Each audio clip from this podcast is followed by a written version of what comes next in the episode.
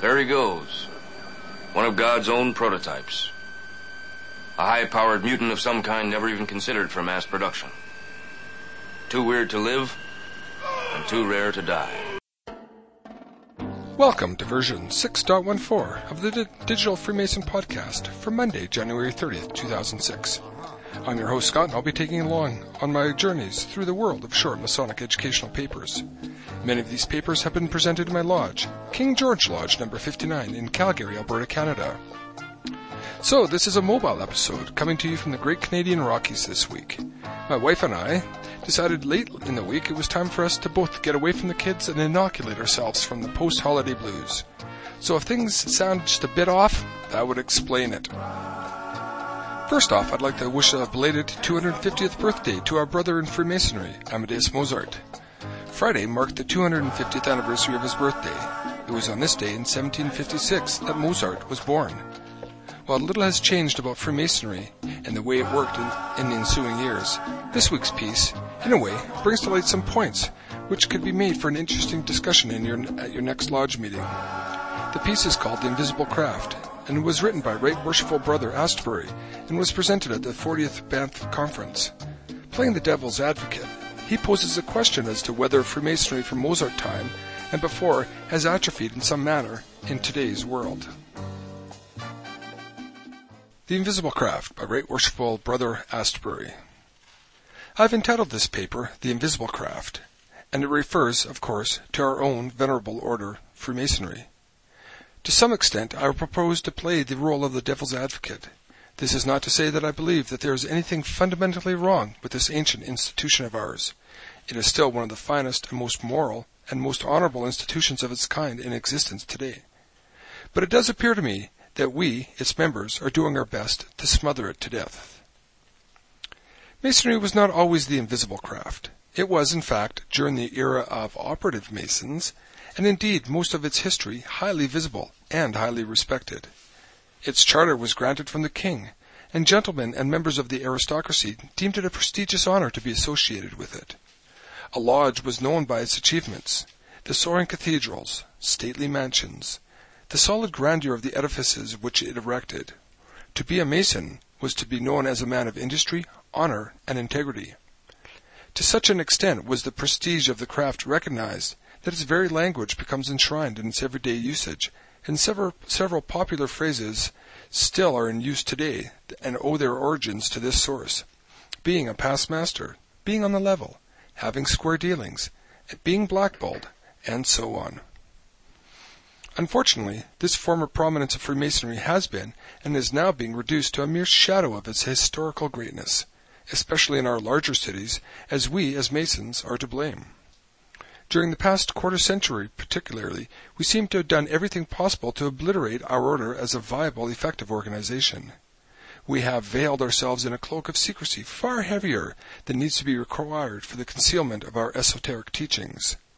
As an institution, we have shunned not only publicity, but recognition.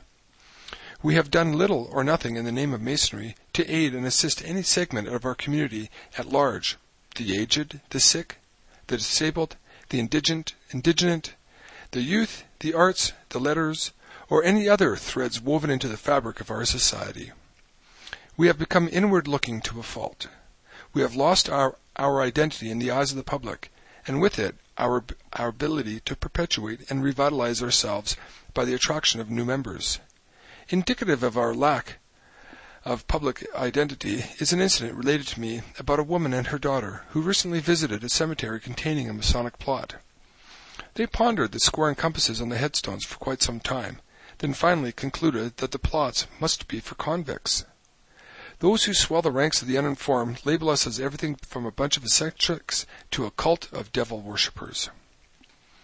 What has caused us to become so remote, so faceless, so unknown that these myths can permeate the very society in which we live and work? The answer is simple.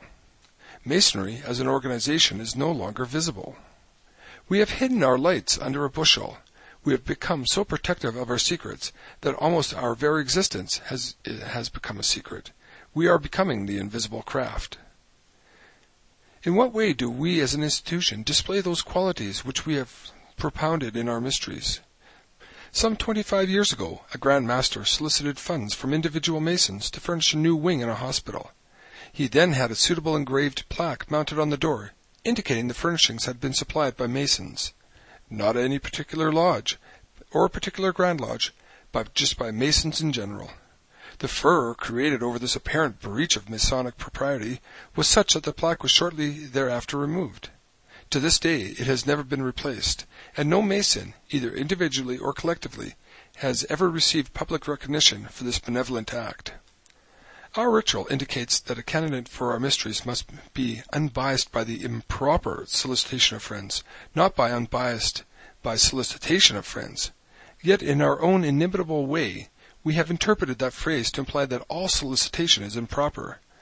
I would suggest that solicitation of a man possessing the necessary qualities for membership is entirely proper, and should be encouraged, provided it is done with pure motives and not within, without undue persuasion, coercion, or promise of financial, social, political, or other tangible gains.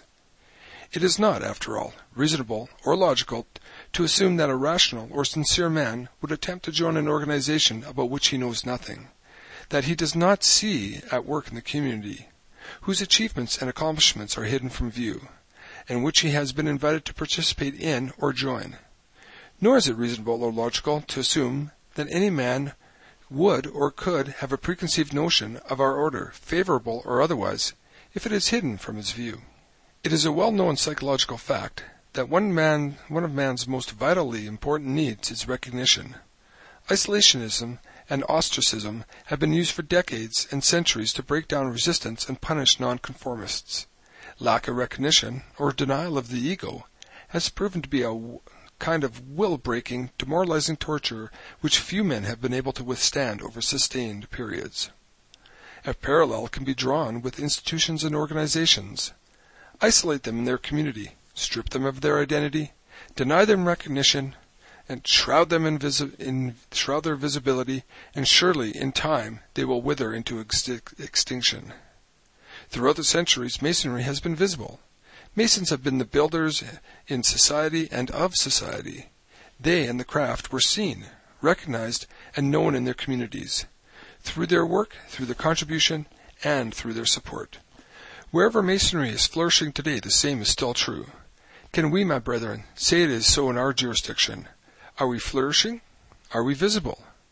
Or are we, in fact, becoming the invisible craft? I would like to put forward the proposition that in some measure we are becoming sustained by the concurrent bodies who base their membership on Masonic affiliations, bodies which in our jurisdiction we have been denied formal recognition. Some of these organizations have been highly visible. They have operated hospitals, built homes for the aged, encouraged education, and supported charitable works. And through people wishing to belong to these visible, worthwhile organizations who have derived some members. In many cases, however, they are not active in the Blue Lodge but do but do become deeply involved in the concurrent bodies where they feel they are making a worthwhile contribution. There are a great many areas where we can, could be involved and where assistance is sorely needed, not just financially, but physically, emotionally, and morally. The old saw that such assistance is the responsibility of the individual Mason solely, will no longer cut it. If our craft teaches relief and consolation to others, the craft should be offering relief and consolation to others. If the craft teaches universal benevolence and charity, the craft should be taking a leadership in extending universal benevolence and charity. To do otherwise, or to fail as a group to conduct ourselves as we enjoined our individual members to, to conduct themselves, is to be inconsistent within our own philosophical precepts. What city lodge in our jurisdiction in recent history has, as a lodge, made a significant contribution to those around us. What lodge has put on a concert for the old, taken patients for a stroll in the park, attended a Do- Job's Daughter or Demolay function, delivered meals on wheels, volunteered assistance during an emergency, or even supported a little theater group? Who has helped a struggling artist, helped shut-ins with their shopping or personal care? These are the things which can make us more visible. They give us identity and purpose. We don't have to wave banners, march through the streets, get into the press, or advertise our wares. We need not to publicize our endeavors, but we have to do the work. out there, yes, in the public, as an organization, doing what we profess to be all about. The alternative, brethren, is clear. Unless we practice what we preach, we will become an endangered species. We will become the invisible craft. So, have things changed inside Freemasonry in the way it operates in the past 250 years? I would suspect not too much has changed. Have things changed in the way Freemasonry is perceived by the outside world? Possibly quite a bit. Bring up this topic at your next lodge meeting. Think about what it is that your lodge could do to help bring the fraternity into the consciousness of today's society. Thank you for listening to the Digital Freemason. I've been your host, Scott, and I've enjoyed our time together. If you'd like a transcript of this podcast, please feel free to visit our website, www.kinggeorgelodge.com. If you have any comments or ideas for further podcasts, please feel free to email me at podcast at kinggeorgelodge.com. I look forward to hearing from you. Until next week, take care.